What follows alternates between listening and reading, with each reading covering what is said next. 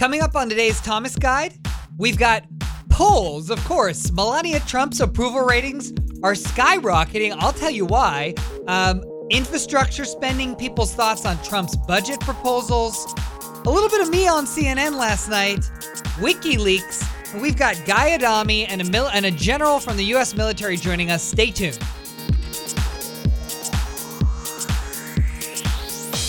This is the Thomas Guide, your roadmap for navigating the world. With your guide, John Thomas, political savant, world class analyst, and culture critic. No need to Google directions. Just buckle up and enjoy the ride. This is the Thomas Guide with your host, John Thomas. Welcome back to the Thomas Guide. Another week. God, there's been so much news. Um, where where do we start? Um, there's new polling, and I like to go through polling every week uh, and kind of break down what I think are the important numbers uh, to watch for, emerging trends, and all of that. But to, on today's show, here's what we're going to cover. Uh, we're going to start with polling news and what American people uh, think about Trump's infrastructure spending plan, his military budget plan. Uh, Melania Trump's approval ratings are skyrocketing. I'll tell you why. Uh, we're going to roll through Obamacare, the Obamacare re- repeal plan.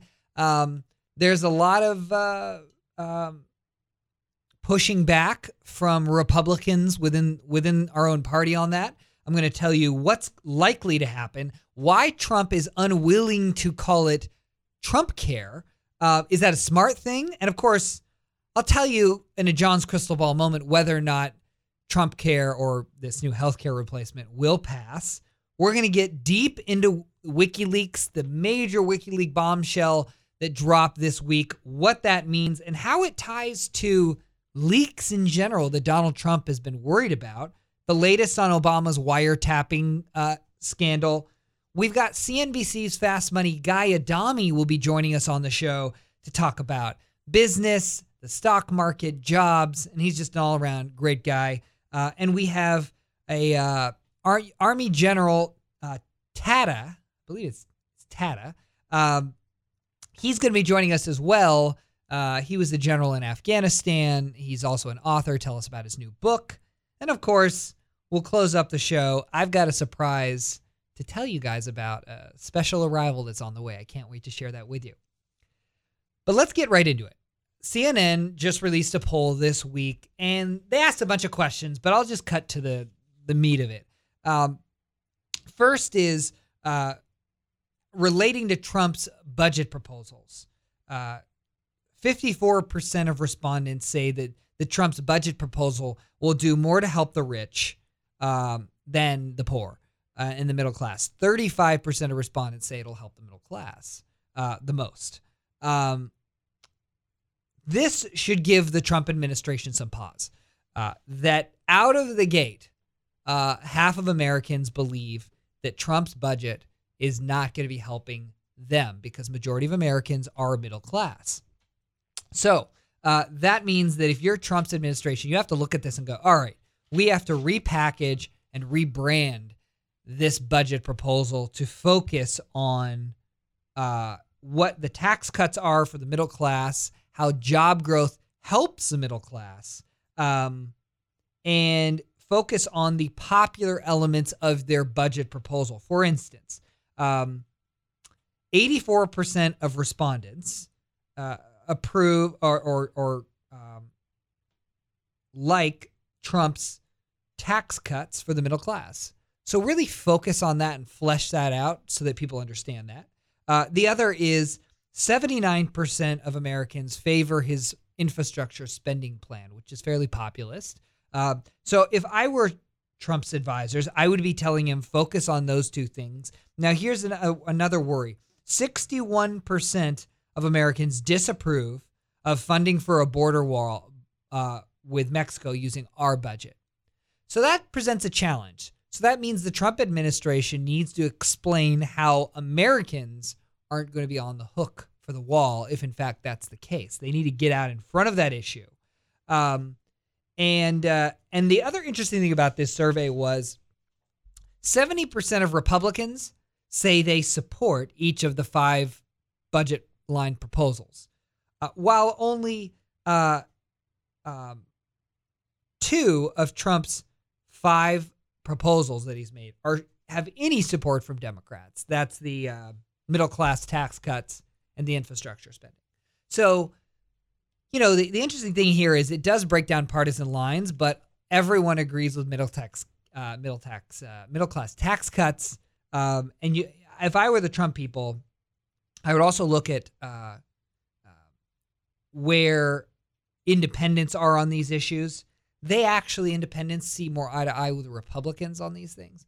Uh, the issue is February had tremendous job numbers. Um, I think it was double the amount of new jobs that we saw last year in February. I think it's 200,000 and, and uh, this month, and it was 100,000 last February. Trump should be spending all of his time talking about that and what he's doing for the American worker instead of sideshows like uh, wiretapping and other things. So um, that's what he has to do. And as a political strategist and communications professional, this is how we look at polls. Um, it's interesting to learn what people like or don't like. That's interesting. But it really, the actionable side of it is is looking in polling numbers for work, places of caution. You know, where can we shore up support? Where are we weak?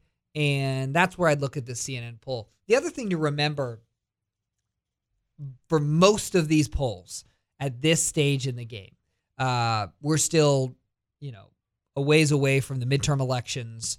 Um, we're far away from from 2020. However, uh, it's not too early to start thinking about this. And so when you look at these CNN polls, for instance, they are not polling likely voter universes for the midterm elections or 2020. They are polling a representative sample of the U.S. population. So if you're in the Trump White House, you don't want to obsess over gen pop numbers too much. It's an interesting thing. It'd be great if you had general population approval for everything you're trying to do. Uh, but you really need to be more worried about what does that likely voter model look like in uh, 2018 and what do they think of these proposals generally the midterm elections skew more republican in terms of voter turnout model my hunch is if you look if you dig through these crosstabs in this cnn poll you found that like i said 70% of republicans say they support all of trump's budget, proposals. So at 70 cent, 70 cent approvals. Um, I think where you need to focus on is more that independent, figuring out of those independents that are likely voters, what do they think, and where's the lowest hanging fruit that you can lift up. Uh, that's how the Trump administration has to look at this, uh, because otherwise, Gen Pop doesn't matter if they can't vote, it, or they're not going to vote. It is irrelevant as far as as far as a uh, White House really should be concerned. All right, last uh, last poll I'd like to go through, a little more trivial, but but interesting nonetheless. Melania Trump's approval ratings, according to this CNN poll, have shot up. They've shot up 16 points since President Trump was sworn in. Uh, 52% of Americans have a favorable opinion of Melania Trump. Uh, that's an increase uh, from uh, where she was at 36%. Now she's at 52%. Um, now, 32% of respondents have an unfavorable view of her, but just remember that's identical to the 31% that had an unfavorable view of her before the inauguration. So, how did she grow? Uh, more Republicans came to the fold. I believe it has 86% of Republicans viewing the First Lady favorable, but also uh, independents have started to break uh, for favorably for Mrs. Trump or First Lady Trump. Uh, so that that's what you want to pay attention here. This this is fascinating uh, to me because the first ladies tend to be more popular than their husbands, um, and that makes sense. They stay out of the nitty gritty of politics. Uh, Melania Trump's approvals are interesting because she doesn't speak a lot.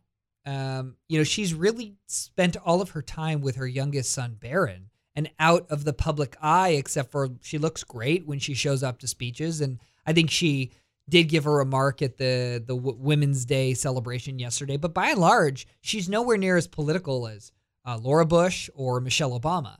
Um, but uh, uh, it's fascinating to see that her approval ratings are skyrocketing, nonetheless.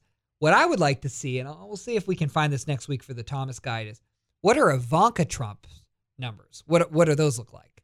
Um, I have a feeling that Ivanka Trump outpolls Melania Trump, but I could be wrong because she probably polls from younger, more educated voters as well as the Republican base. But that's a hunch. We'll get to the bottom of it. If it's been pulled, we'll we'll find it.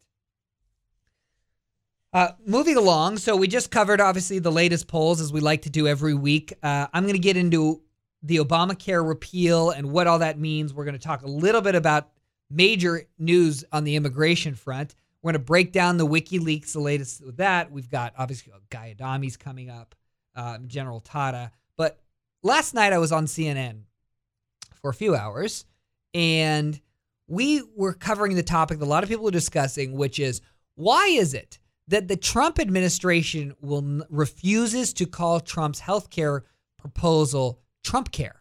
when standard but usually it is called the take the president's name or the founder's name add care on it. Hillary care romney care obamacare um, why is it that they're avoiding that? Here's what i had to say on cnn last night the plan to replace Obamacare. Uh, it's not going too well. The president, amid all of this controversy, he's struggling to win over members of his own party, the Republican Party. Um, but just don't call it Trump Care. I'll call it. I'll call it Trump care if you want to, but I don't. I didn't hear uh, President Trump say to any of us, "Hey, I want my name on that." We're happy it's the American Health Care Act. This is serious stuff. This isn't about branding according to someone's name. This is serious business.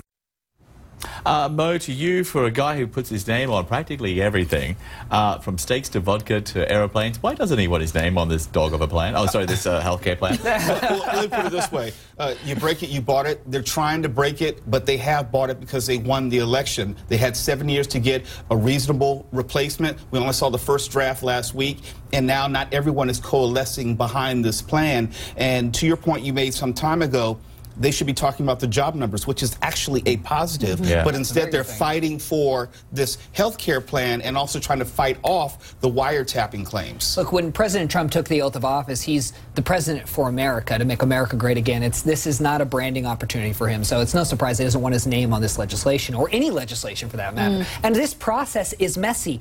Uh, it doesn't matter whether you're Republican or Democrat. I like the idea that my party has competition of ideas mm. and just doesn't have groupthink. I think it'll end up in a better outcome at the end of the day. Move. So there's there's what I had to say on that. I I think the other thing I wasn't able to last night that I, that I'll say now is putting your name on a healthcare plan gives it, it, it, it brands it and fashions it in such a way as if the government is doing you a favor by providing you health care. When actually, Republicans believe is that it's the opposite, that the private sector should be providing the solutions. The government needs to get out of the way so that healthcare providers and insurance companies can compete for you, the consumer's business. It doesn't make sense to put anyone's name on a healthcare framework. It just doesn't make sense, unless, of course, it's single payer. If it's single payer, then yeah, the guy who authored the plan, you might as or woman, you might as well put their name on it. And they need to own that. But in this case, Trump is trying to return healthcare privileges to the people in an open marketplace. I fully support it. He's doing the right thing at this point. Um, we've got a second clip in relation to whether or not uh, I think the healthcare bill will pass. Let's go ahead and roll the clip. I Ask you this very quickly with the president's credibility slipping, should we say, with these wiretap claims. How much, how much impact or influence does the bully pulpit have right now as he tries to whip Republicans, you know. I mean, it still does. I mean, remember, a Trump can destroy your career with a tweet or, or a nickname, so he still has a lot of power there. Look, this process is always messy. I don't care Republican or Democrat, and I'm pleased to see the competition of ideas within my own party. I'm sure it'll, it'll result in a better outcome, but it better result in an outcome. right. Yeah. I mean, that's the key. And, and, the clock is ticking. So I think it's healthy to have competition. Uh, I think the mainstream media is completely blowing it on this front to say that, oh, it's chaotic and the Republicans are turning against Trump on this. This is how legislation has been made. Now, it is always made. Now, maybe this process is a little more public because all of us are interested in the, the Trump drama um, and what's going on. I- I- In fact, in the CNN poll we covered earlier, it it said that uh, almost sixty percent of Americans report that they actively t- uh, like they're excited to talk about um, politics with their family and friends regularly. That's up more than twenty percent from a year ago. So uh, I think more people are interested in it, so it's a little more public the process. But you can go to any state house in America, and this is how the sausage is made. The governor or uh, the speaker puts out a plan, and it gets beat up. This is not unusual. Now, why is Rand Paul? Why are Rand Paul and other Republicans griping publicly? Uh, is it a perfect plan? No, not not at all. Um, would Rand Paul like to see it differently? Yes. But what's really going on? He's positioning as a pure Republican purity test for uh, a primary uh, in 2020, or you know, he's all these Republicans are jockeying because they want to be in the spotlight, just like Democrats are jockeying to be the definitive anti-Trump uh, go-to person for the party. That's what we're seeing here. So it's more politics than it is actually caring about the legislation. But there is a little bit of that as well. And just today, uh, I believe the repeal plan got out of committee and is going to go, be going to a vote on the House. I anticipate that it will pass and then be confirmed by the Senate. Moving along, uh, immigration. There's significant news on the immigration front that I don't think is getting much coverage. Um, and what we're seeing is uh, Secretary of Homeland Security John Kelly announced yesterday that there is a 40% drop in illegal border crossings in February uh, nationally, which is a a, a significant. Uh, it is a a dramatic decrease uh, that breaks nearly a 20 year trend of increases. Now, why? Well, it's speculation at this point. We don't know exactly why, except for the only thing people can point to at this point is that Donald Trump's tough talk on immigration and deporting people and enforcing our laws is scaring people and having illegal immigrants or potential illegal immigrants think twice before they break our laws. Look, I think there's truth to that. Uh, president's words have impact. Uh, this is one of them, just like you're seeing the stock market rally, uh, new jobs are being created. Uh, and it's not because Trump's passed any legislation, but he's working, he, he's supportive of job creators. And I think it's the same thing here. The wall hasn't even gone up, and it's already having an impact. Bravo, Mr. Trump. Good work. All right. Uh, getting into the latest on on WikiLeaks and uh, uh, the wiretapping claims that we covered. Uh, I believe we covered it last week. Um, but this week, if you didn't catch it, I mean, there was a big WikiLeaks dump by uh, they're they're calling it uh, the biggest thing, bi- bigger than Snowden potentially.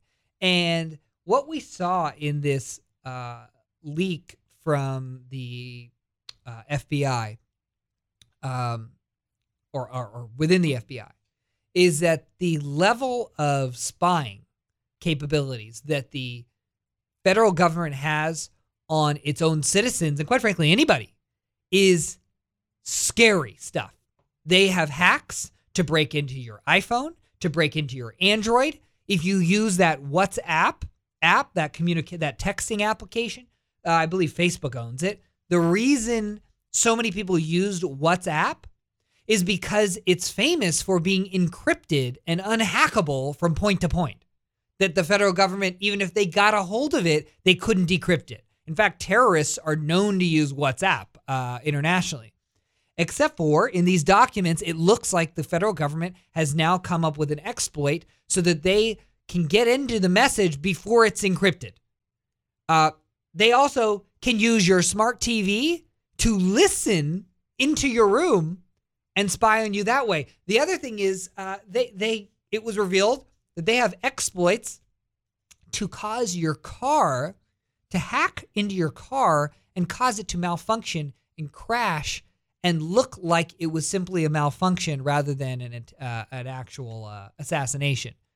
Um, bad stuff. I mean, the other thing is, uh, in terms of cybersecurity, we saw is that the federal government has the ability to hack, do hacking, or or you know, uh, break into another government and leave somebody else's fingerprints uh, behind. So, for instance, they could hack China and then leave. Ru- it would appear as if Russia did the hacking if they wanted to make it do that way. Um, this is, I think, going to reignite the privacy conversation. Um, and all of this, let's not forget, was greenlit under the Obama administration over the last eight years.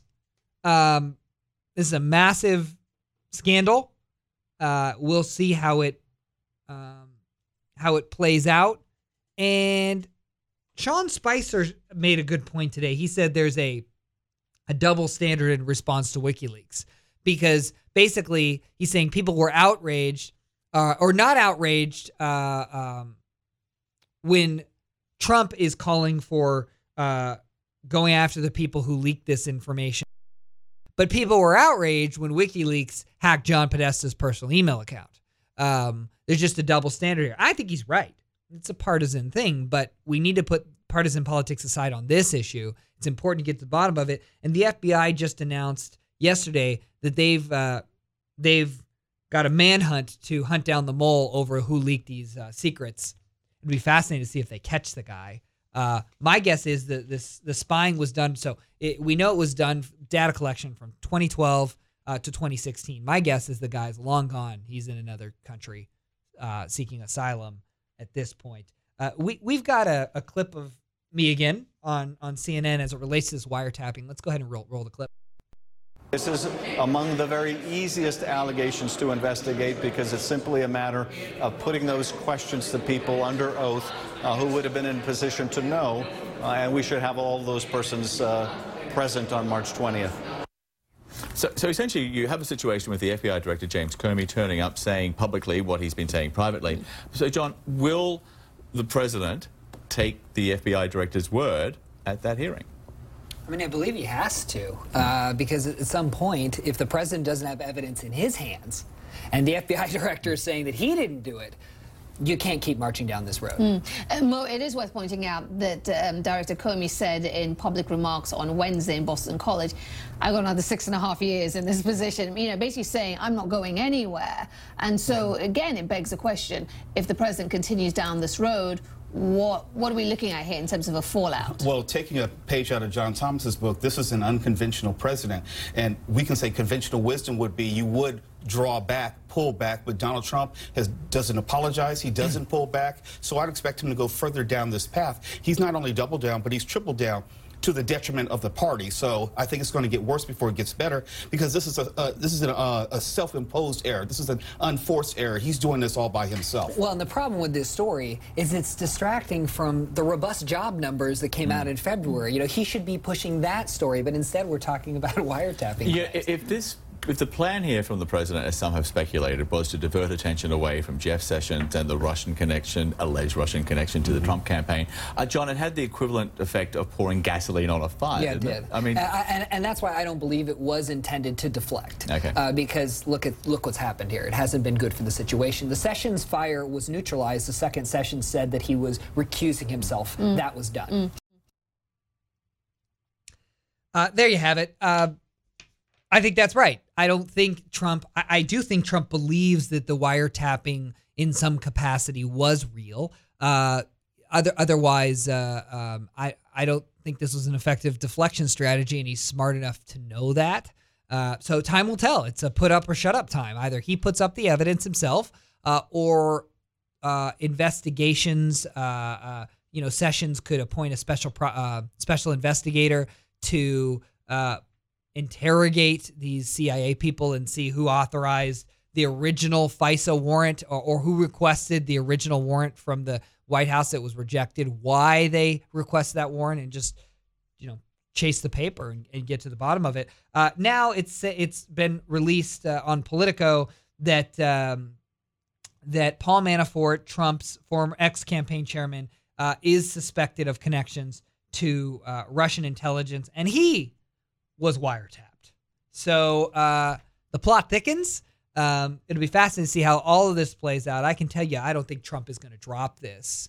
Um, and for Trump's sake, there better be a there there. If there's not, uh, uh, this could really backfire backfire on him. Uh, we've got on the line um, Guy Adami from CNBC's Fast Money. I'm sure you all have heard of him or have seen him. He's the one of the uh, original members of Fast Money. He is currently a director of advisor advocacy at uh, a, pri- a private advisor group in New Jersey. Um, Guy, can you hear me? John, I can hear you. Can you hear me? I can hear you perfectly. Thank you so much for joining us on the Thomas Guide. Love being here, brother. It's great to be out there once again in California. My second time out there today, by the way. uh, virtually, I assume. I, I uh, virtually, yeah. exactly. Well, uh, I'm a longtime fan. I've I've watched you nearly my entire life. So, uh, so nice that to. makes me feel really old. Yeah, yeah. I'm one of those uh, annoying millennials. So nice to uh, nice to meet your acquaintance, uh, Guy. I want to get uh, your thoughts on a few things. Um, what do you think about the February job numbers that we're seeing? Is it too early to give President Trump credit for these numbers? And where, what do you think that's telling us of what the future holds? Well, John, again, thanks for having me. I appreciate it. It's great to be with you and appreciate the kind words. And the answer to your question, of course, it's too early to be giving him credit because, as you know, I mean, jobs are backward looking. They're, they're a lagging indicator, as they say in the business. But that won't stop President Trump from taking credit. As a matter of fact, if you look at a tweet, tweet from yesterday or two days ago, I think he made a point of pointing out the ADP jobs reports, mm-hmm. where you've seen some incredible job gains over the last couple months. Now, I think a lot of it is the optimism of small business with, with the president in office and people believing his fiscal stimulus is going to lead to a robust economy.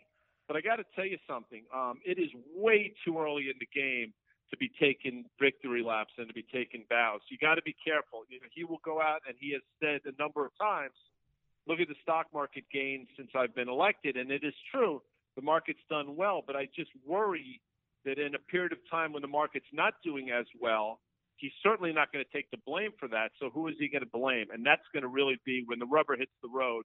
That's really when things will get interesting. At what point do you think it's fair for a president and incoming administration to own the economy? Well, I think well that's another great question. I think you own the economy the day you walk in, right? This, I think it goes with the job. It's very easy to say it was the other guy left me a mess or this right. guy left me a, a but the reality is when you sign up, when you put your name in that hat to be potentially elected president of the United States, you take everything that comes with it on day one in office. So I think the moment you walk in, you take ownership of that economy for better for worse. Think about it this way: if you're an NFL coach, when you walk in day one, you take ownership of that team, whether they just coming off a Super Bowl win or they just went two and fourteen. That's your team. So it doesn't do you any good to blame the other guy. You got to take ownership on day one. Mm-hmm. Uh, Guy, you're you're our our uh, our wizard on the economy. So, what is um, what indicators should we be looking at to kind of cut through all the noise in the news these days uh, to, to watch whether or not the economy's really turning around Wages. and picking up? That's a great listen. First of all, I'm no wizard. I mean, I believe me. I see you I on TV, guy. You look like a wizard. So uh... then you should know that I'm no wizard. But with that said, I think the most important thing to look for is wage gains. If if we can start to see wages creep up, then I think we're on the right path. But if wages continue to lag, listen, obviously the job market's done very well over the last couple of years. I mean, that's undeniable. The numbers speak for themselves. But the commensurate gain in wages have, have they haven't been there. And that's really, I think, what's holding things back. If wages can somehow catch up, and if that participation rate that's been stubbornly low now for a couple of years starts to pick up. I think those are the things that will say, you know what, the economy's on uh, on stronger footing. It's not it's not on as nebulous a path as as I think we're on. I happen to believe that a lot of the stock market gains we've seen over the last six or seven years have been in large part due to Fed policy, and that's you know without getting too wonky, Mhm. but I think the Fed is really behind all the things that are driving these market gains. As a matter of fact, I will go out on a limb and say I think the chasm between the stock market and the real economy is as wide as it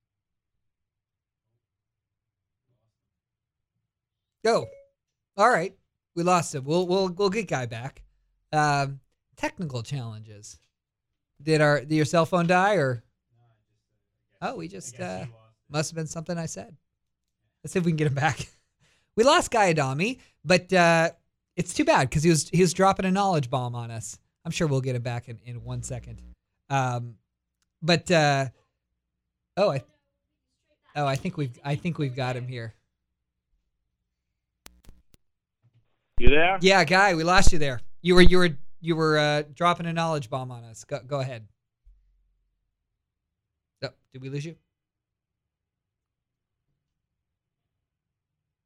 Nothing. Oh. Well, let's see if we can get him back. I I uh I think his point about uh, the Fed and Janet Yellen and, and interest rates that actually was going to be my my next question was what he thinks interest rates are going to get to and when he, when what impact that has on on the economy. I'm I'm actually I hope we can get him back because I'm dying to hear him finish that thought. Oh, he's calling.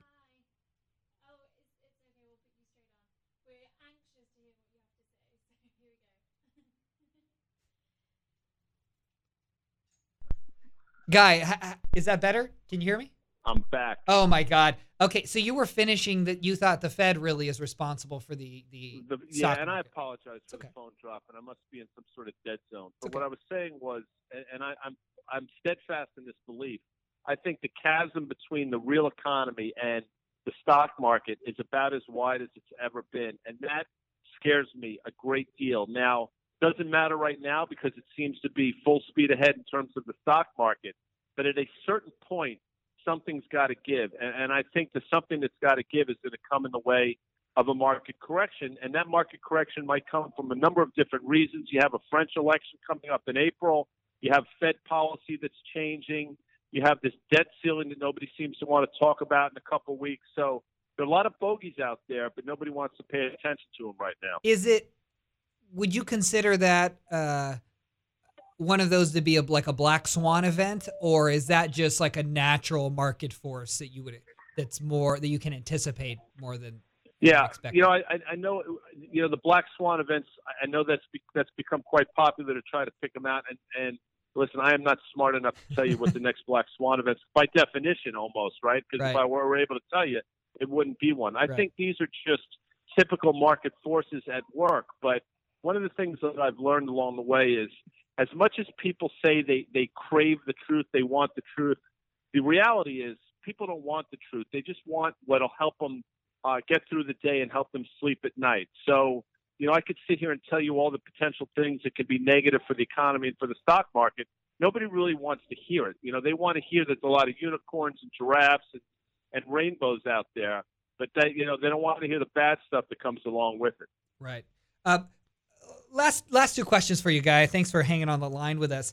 Um, is is is unemployment telling us the real story of unemployment? Is is there a way we can kind of calculate the underemployment or or uh, or uh, how, how do we sort that out? There is a real number. I think it's a U16. Correct me if I'm wrong, but there is a number that um, takes into consideration the true unemployment out there. And at its height, at its zenith, and during the uh, financial crisis, that number is probably in the low 20% or so. Hmm. Uh, the re- but the reality is this the, the unemployment rate in the country right now, I think, is 4.8, 4.9%. And that's, you know, that's as close to full employment as I think we're probably going to get.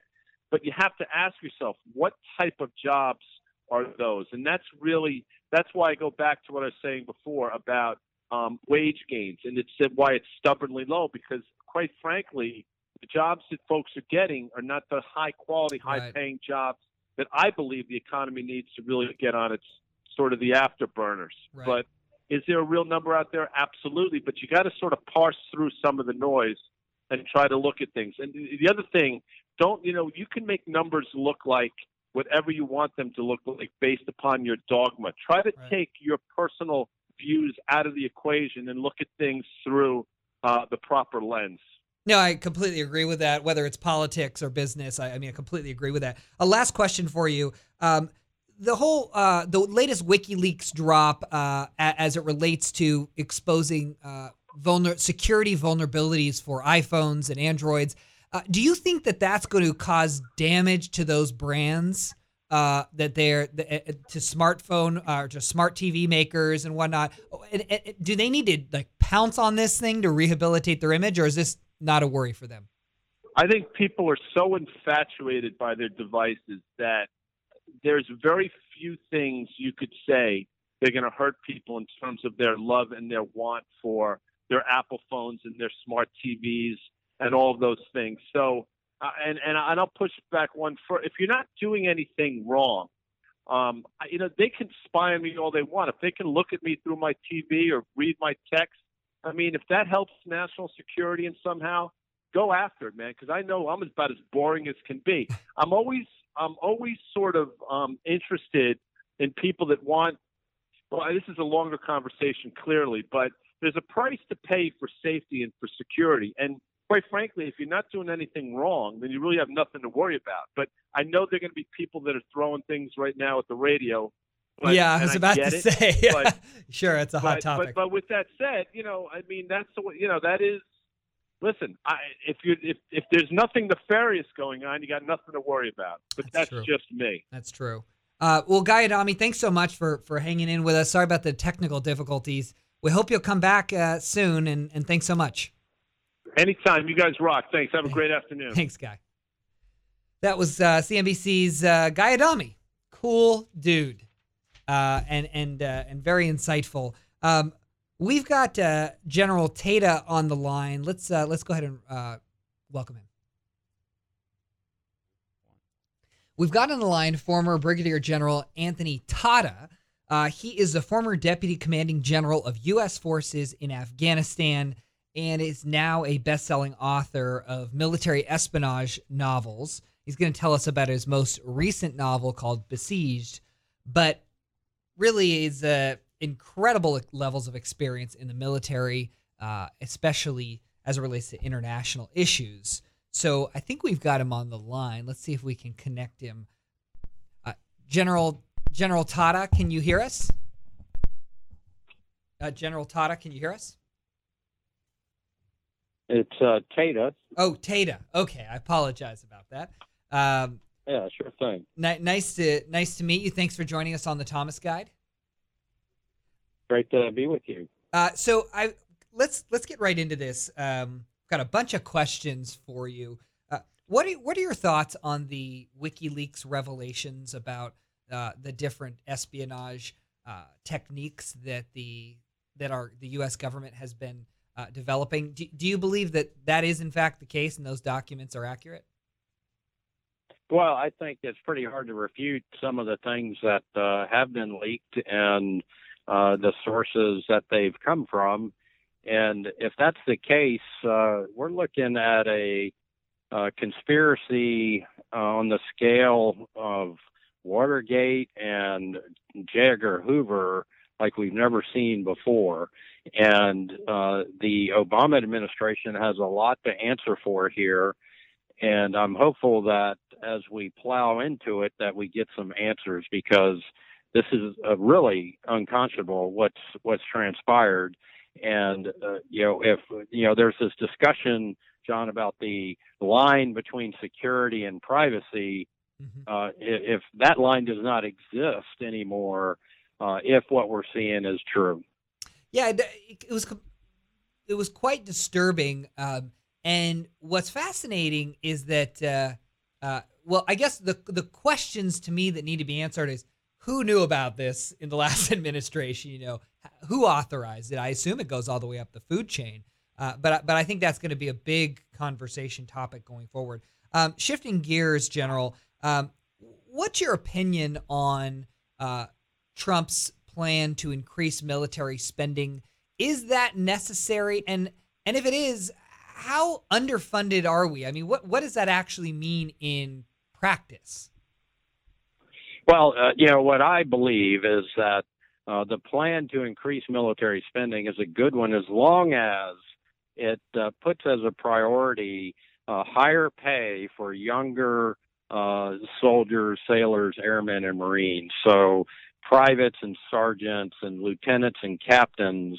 Uh, right now, you know, they they sign up and and they sometimes have families and and you want that stability and you want to reward uh, young men and women for serving their country. And so a good portion of that I would like to see uh, go to higher pay for the most effective weapon that we have, which is the young private and sergeant and lieutenant and captain uh, who can uh, run, shoot, move, and communicate. And and so there's that. Uh, what I don't want to see it go toward is some fancy Air Force program uh, that uh, you know tends to suck away all the money. And and sure, we got to keep up with technology, but uh, the number two thing I would like to see it go toward is cyber warfare capability. Hmm. So increase in pay for uh, younger troops, and then uh, enhance cyber warfare capabilities uh, to both attack and defend on the cyber uh, battlefield because it's happening every day. And so, do you do you believe that we are behind other countries on that uh, level of capability, or are you advocating just saying we have to stay a step ahead of everybody?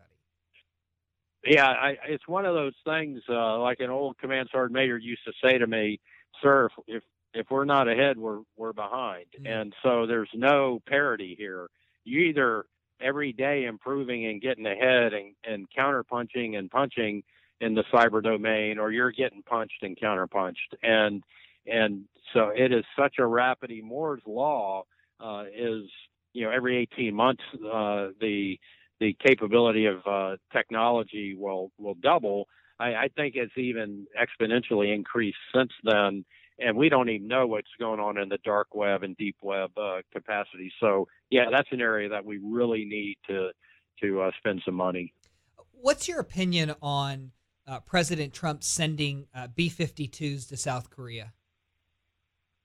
Yeah, I think uh, that's uh, reassuring to an ally uh, that just had a ballistic missile fired over it, and and uh, you know everybody is worried about whether or not uh, President Trump was going to be uh, reassuring to our um, uh, Asian allies or NATO allies. You know, he's been a heck of a lot more reassuring than President Obama has mm-hmm. uh, by deploying uh, military strength, show of force, uh, and and that's you know show of force is one of our deterrent options when it comes to uh, countries such as North Korea, mm-hmm. And it's, they're called flexible deterrent options, and, and show of force B-52s and and B-1s and B-2s, uh, you know whatever uh, you know option the the president chooses. I, I think it's a good one because they have been very aggressive. On Obama's watch, they did like 20 some right. uh, ballistic missile tests and two nuclear tests, and we didn't do anything and and it's kind of like the Syrian line in the sand. If you use chemical weapons, uh, you're really going to pay. And they used chemical weapons, and we did nothing.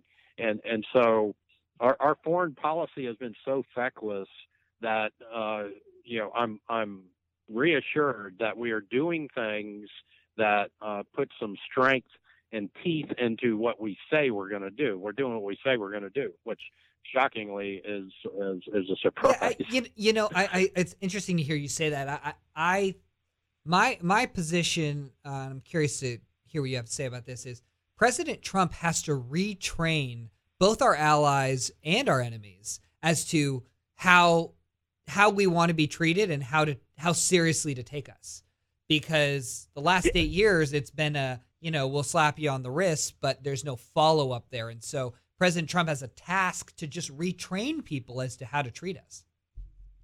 Eh, not only that, but our our population at home. Uh, we have been so um, uh, subliminally messaged by the Obama administration that we should be subordinate, should be submissive, Uh, weaker America makes for a stronger world. There, we got to remember, Obama went to the Jeremiah Wright School of Foreign Policy. Uh, the the uh, NFL draft uh, option, the the um, uh, you know last place team gets first choice, and Obama fundamentally believed and still believes that a weaker America is better for the world. And and Trump has, of course, a 180 view, as do I. I believe that a stronger America has made the world better. And and sure, we're a realist player on geopolitical stage, and and we do things that are in our national interests as we should.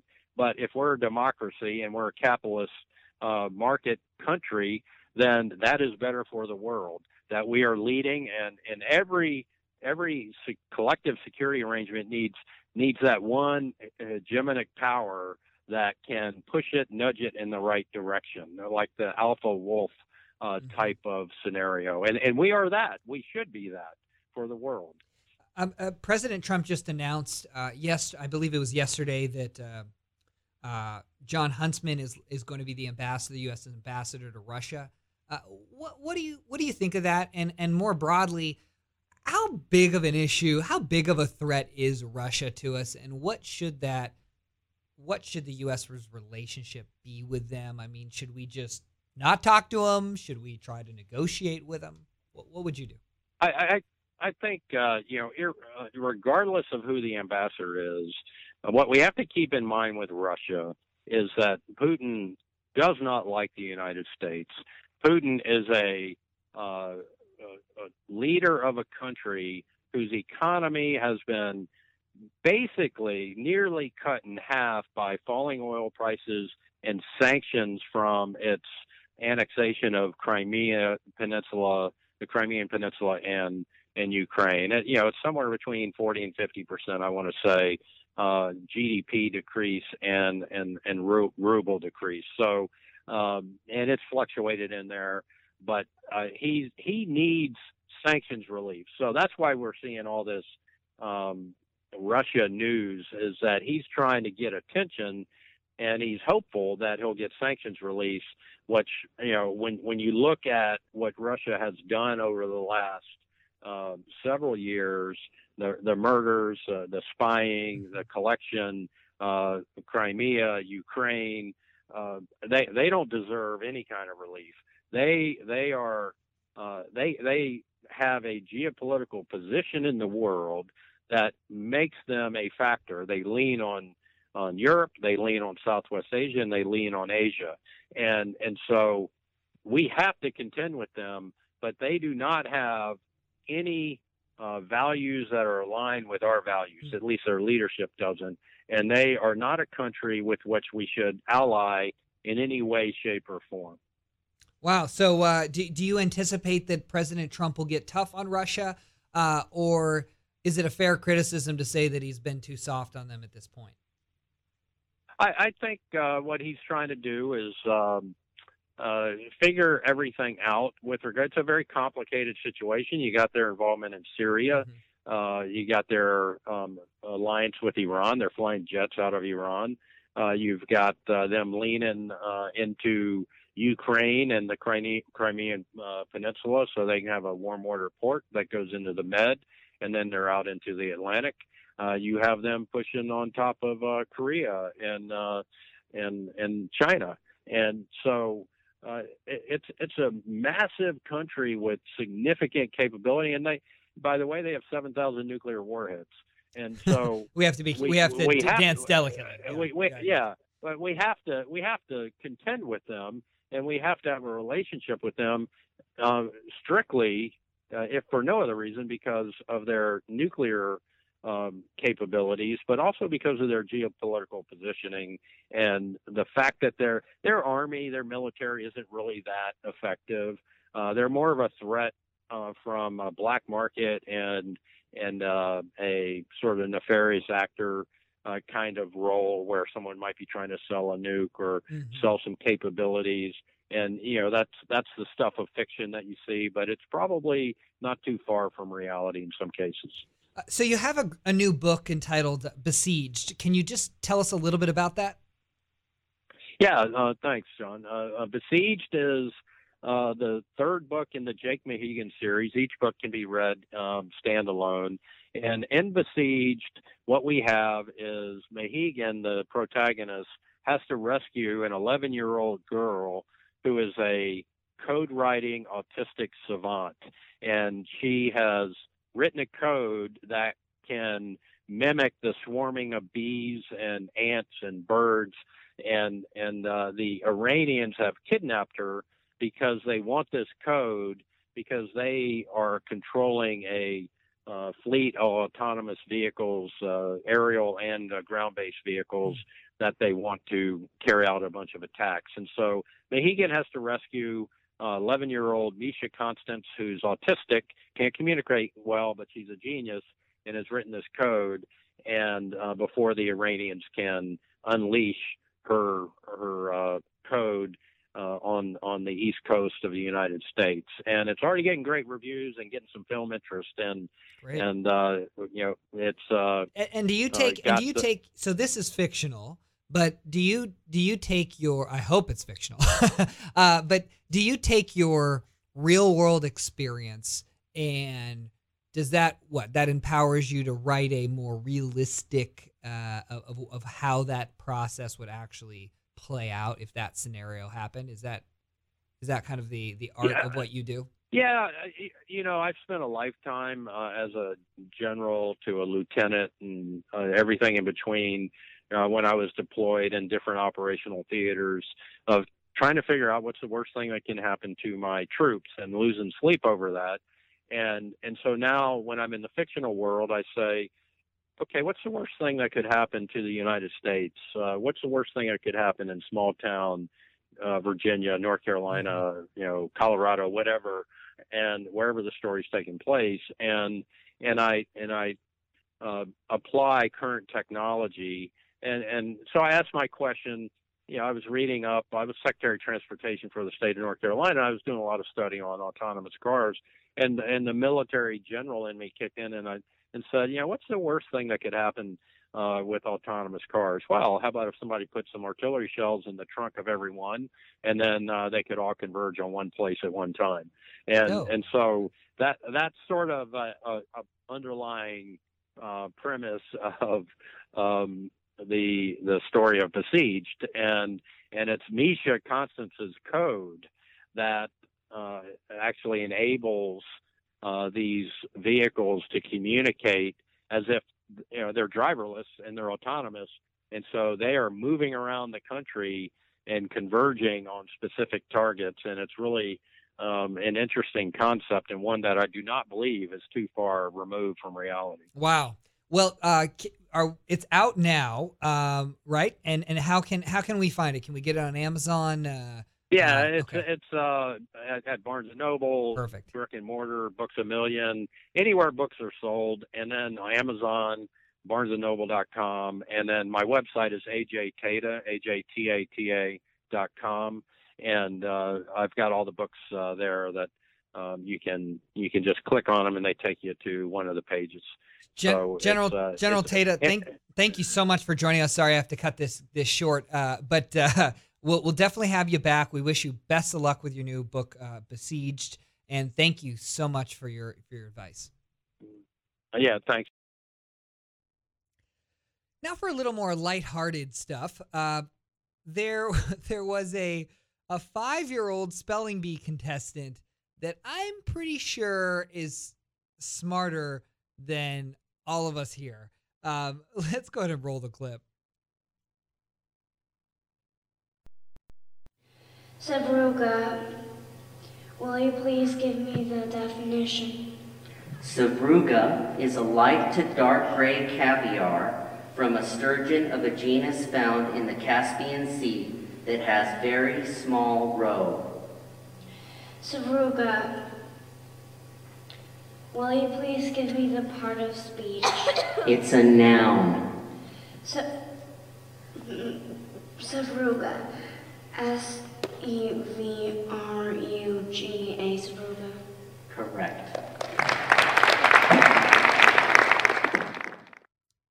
So what a? I think producer Jenny Lee's mic's off. Can we get can we get that? On? I didn't even know what a Savruga was. To be Uh, fair, did you know what it was? No. She's like the Caspian Sea. I know the Hmm. Caspian Sea is the largest inland locked lake sea in the world. So it's the largest sea completely surrounded by land. Okay, but what's but a I didn't know. what's a sabruka? So it's what a a fish that lives in the Caspian Sea. Yeah, so so this young girl at five years old be- beat out 53 other contestants uh, that are between the age of five and 14 years old. She beat them all, um, spelling the winning word of oh god, I can't, I don't even know how to pronounce it. Yana, Yana, it's G N A N A, uh, which comes from sans uh, Sanskrit Sanskrit. Oh, oh, Sanskrit like the like the writing. Mhm. Yeah. I guess it means knowledge in Indian philosophy. How in the world? So typically, as a kid, the kids who read the most had the best vocabularies. That's typically it. So I'm wondering, is she just an is she a prolific reader? There must be a part of it though when you hear the word that you can just break it down. Well, it's phonetic, yeah. Yeah. To some degree, but some words aren't phonetic. Janana. I think that's how you pronounce it. but still, it's not very. It's not a typically English word, is it? So you're going to challenge me to a spelling bee in a moment, but but let's get through this uh, this last story. uh, so uh, a woman made a burrito wrapper dress because she desperately wants to be married at a Taco Bell. Yeah, that is a dress made up of what chalupa wrappers. I don't know what what it what it's made of. Uh, and she had this to say on her Instagram. She said, "This is Lindsay Ellefson." She said, It's time to spill the beans. We have been engaged for four years and together for 10. Taco Bell has been there for year throughout the years, uh, from the after school runs. I don't want to hear about the after school run to late meals after work or a night of partying. Our love for each other is as cheesy as a quesadilla. We're nachos, getting married. It's going to be a Las Vegas taco over. Let us celebrate our love at the Taco Bell Chapel in Vegas because we are ready to guac and roll. amazing.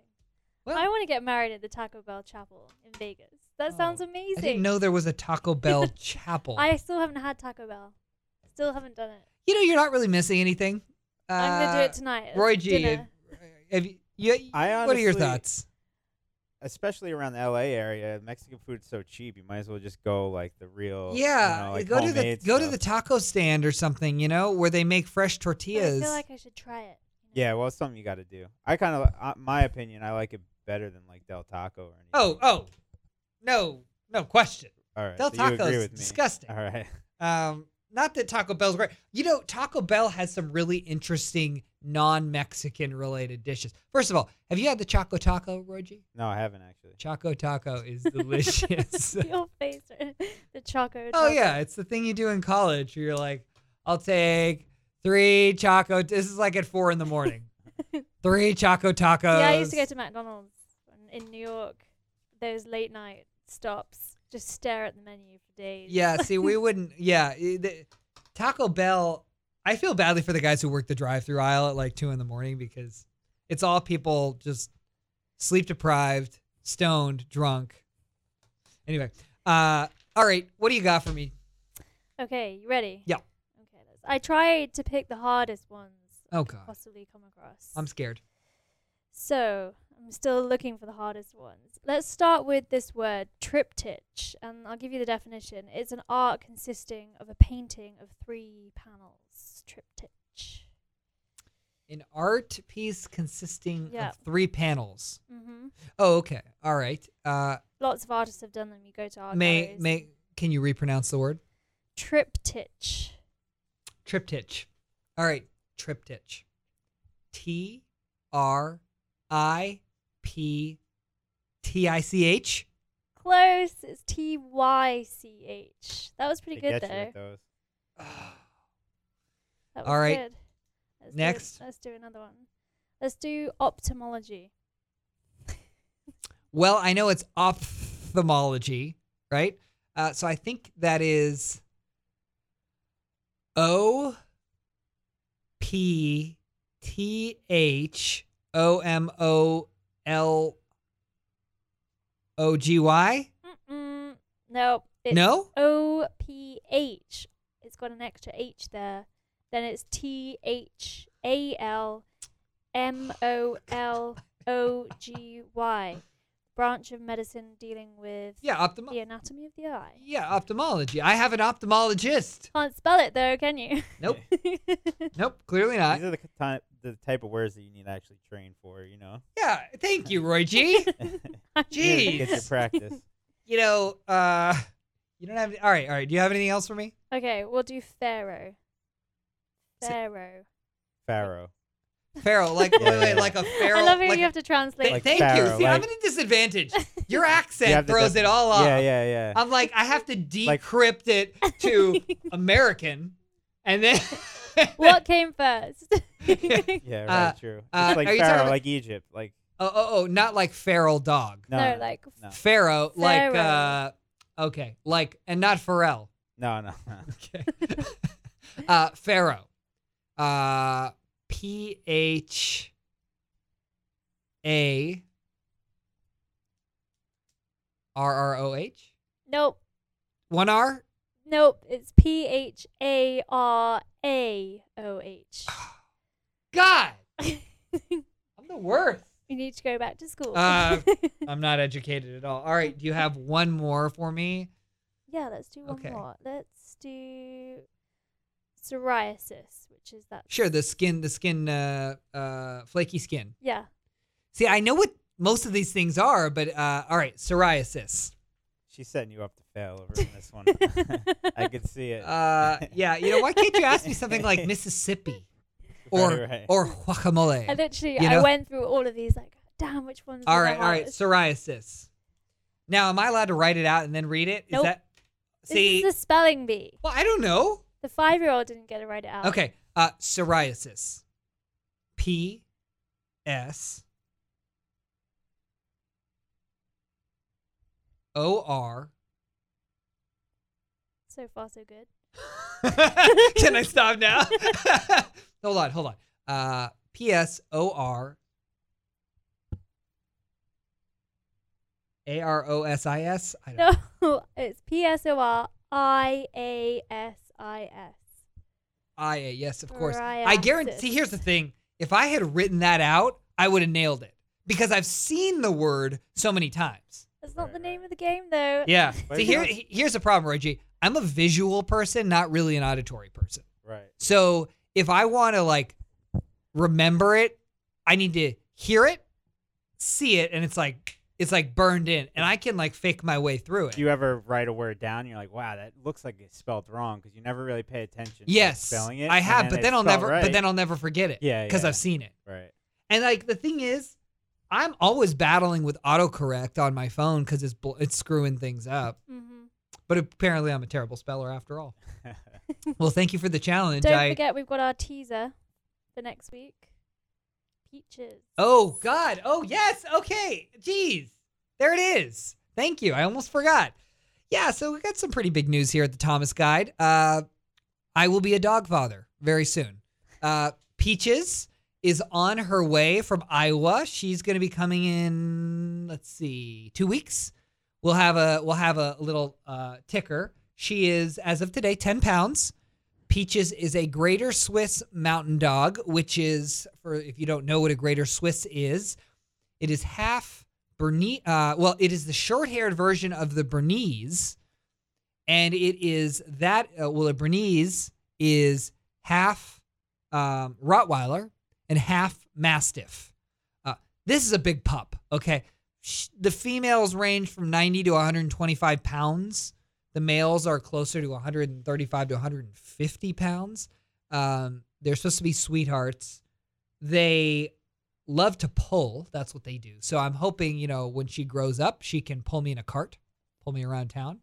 Um, anyway, Peaches is on her way. And let me tell you, just like I've been hunting for a dog for a year now.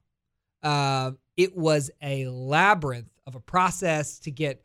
The problem with this particular breed is there are only 400 Greater Swiss Mountain Dogs a year in the United States that are born. That's it, 400. And so it's it's hard to track them down. Typically with these kinds of breeds, you have to reserve them like 6 months in advance. You have to reserve them way before the mom's ever pregnant. You have to match up with a breeder. Then they, it's like you fill out these questionnaires. Jenny Lee, have you ever seen these things? I haven't. Oh yeah, no. yeah. Because But I can imagine. yeah, you, you fill out, you know, questionnaires. And with something like this, I mean, look, it's a big dog. And if you don't know how to handle big dogs, it can bite people um, and just be make your life miserable. Uh, so the breeders really grill you. You fill out this long questionnaire, and then they want to know like what's your experience in handling big dogs. Luckily, I grew up with Rottweilers and Dobermans, so I'm set. I'm good to go. Um, and the bigger the dog, the better for me. Actually, I, I don't. I actually am terrible with little dogs. I don't know what to do with them. Like, I'm always worried about stepping on them because I always step on my dog. Have you stepped on a dog? I haven't. No. Roy, you have you ever Yeah, stepped it's on always, it? it's always in Oh, the wrong actually- place at the Oh wrong yeah, time. oh yeah. you it's know, terrible. that's the lie. that you get their foot and they squeak, don't they? Yeah, yeah. It's- It's terrible. and you feel like you broke. Oh them. You yeah, you're like, oh jeez, I've done it now. I've stepped on like, oh, my family is a Rottweiler. I've stepped on Sammy's feet so many times, and I'm talking not like a gentle step either. I'm talking like you hear it go crunch, Oh, and she goes like, oh. I just like. Is, here's the thing: a friend of mine had a little Yorkie that was debarked, and the Yorkie would always be at the front door when she would come home. Um, and one day, I guess she was walking with groceries, didn't realize that Enzo, the Yorkie, was right there, and she walked, stepped on its paw, broke its leg in half. Oh God, horrendous. Talk about feeling terribly. With these dogs, they're so big. I don't know how we got sidetracked. We're just I- about your beautiful Uh, little well, dog. I don't know, but but well, right now she's a whopping ten pounds, so uh, she won't be small for long. But but anyway, what we're gonna do is uh, I will give you an update next week as to how Peaches is doing. I'm guessing she may be 13 pounds by next week. Um, but uh, and of course, when she arrives, we'll share her with all of you. She's gonna be an exceptional puppy. I'm very Mhm. excited to be a dog father. we'll let you know how the name originated too next week. Oh yeah. There's a there's a story behind the name, and I think you guys out of everyone will appreciate the name. So um, thanks so much for for tuning into the show. Uh, it's been uh, another fun episode of the Thomas Guide. We'll catch you next week, Thursday at one o'clock. Thanks so much.